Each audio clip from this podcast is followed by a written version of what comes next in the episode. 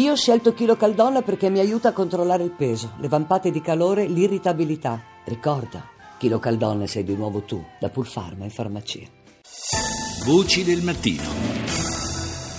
E parliamo adesso di Iraq, diamo il benvenuto a Barbara Foresti, coordinatore per le emergenze Iraq di Intersos, in particolare ci soffermiamo sulla situazione di Mosul. Eh, buongiorno Barbara Foresti. Buongiorno.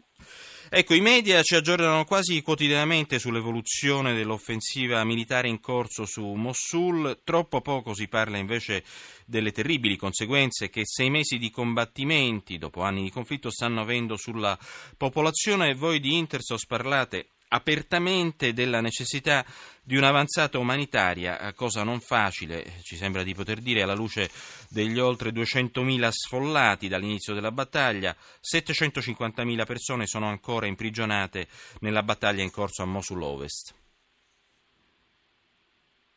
Sì, eh, come dice lei, 200.000 persone hanno abbandonato Mosul a partire dall'inizio dell'offensiva militare lo scorso 17 ottobre e nelle ultime setti- due settimane ben 45.000 persone sono arrivate nei campi di emergenza a pochi chilometri a sud della città, dove i nostri team sono impegnati quotidianamente per dare supporto alle popolazioni in fuga. I team di Intersoz mh, danno assistenza medica di base, ma anche supporto psicologico e psicosociale. Le persone che arrivano sono persone eh, disidratate, denutrite, che hanno assolutamente bisogno di assistenza medica, ma anche io vorrei dire soprattutto bisogno di supporto psicologico perché vivere due anni sotto l'occupazione dell'ISIL ha lasciato una popolazione profondamente traumatizzata. E purtroppo come dice lei di queste conseguenze si parla poco nei media, ci sono molte informazioni su, per quanto riguarda l'avanzata militare ma molto poche per quanto riguarda l'avanzata umanitaria. Ed è quello certo. che Intersos vorrebbe far eh, conoscere anche al pubblico, eh, al pubblico anche in Italia, di, che non si tratta solo di operazioni militari e di numeri, ma si tratta di persone. I nostri team negli ultimi giorni mh, nei campi di emergenza hanno visto arrivare 45.000 persone in fuga sì. dalla città e sono tante persone certo, ecco, ma che poi... hanno bisogno di, di, tutto. Di tutto, ecco perché la diffusa carenza di cibo e acqua in città si somma alla carenza di ospedali, cliniche, dottori, ambulanze. Dal punto di vista sanitario in pratica c'è carenza di tutto. C'è carenza di tutto in città assolutamente e ehm, tra l'altro purtroppo l'ISIL anche durante questi combattimenti nella parte, sia nella parte est che nella parte ovest di Mosul utilizzano gli, gli edifici pubblici, scuole e anche ospedali, cliniche, ambulatori eh, come basi militari. E il livello di distruzione quindi di questi edifici è altissimo e non solo c'è mancanza di tutto, ma c'è mancanza delle infrastrutture di base. Ecco, ma c'è il rischio per Mosul di diventare una sorta di nuovo Aleppo? Eh, ricordiamo tutti il terribile assedio subito dalla eh, città siriana.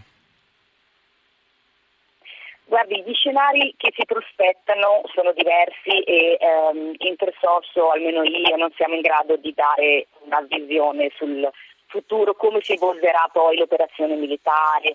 Sicuramente, come menzionava lei, 750.000 persone sono ancora a, a, nella parte ovest di Mosul e 400.000 nella città vecchia in particolar modo.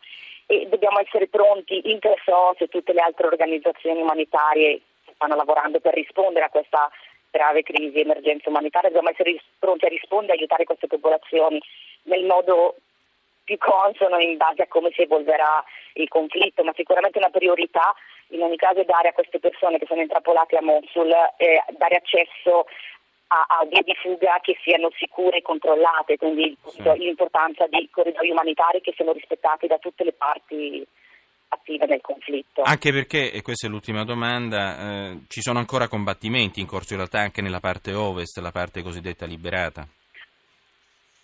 Esatto, sì, sì, ci sono attacchi sì, nella parte est eh, che è stata liberata a gennaio. Sì, scusi, nella parte est. Certo. Ci sono comunque attacchi ci sono comunque attacchi ogni giorno, quindi anche la popolazione che si trova lì e che è ritornata ha comunque bisogno di eh, assistenza e come dicevo le infrastrutture sono estremamente danneggiate. Certo. Quindi i nostri team, sono, i team di Intersource sono riusciti ad andare a East Mosul per fare degli, degli assessment per valutare la situazione e purtroppo anche nella parte liberata i bisogni sono altissimi, certo. non solo per le popolazioni che fuggono dalla parte ovest, ma anche per quelle che tornano dalla parte est. Grazie, grazie a Barbara Modesti, coordinatore per l'emergenza in Iraq di Intersos.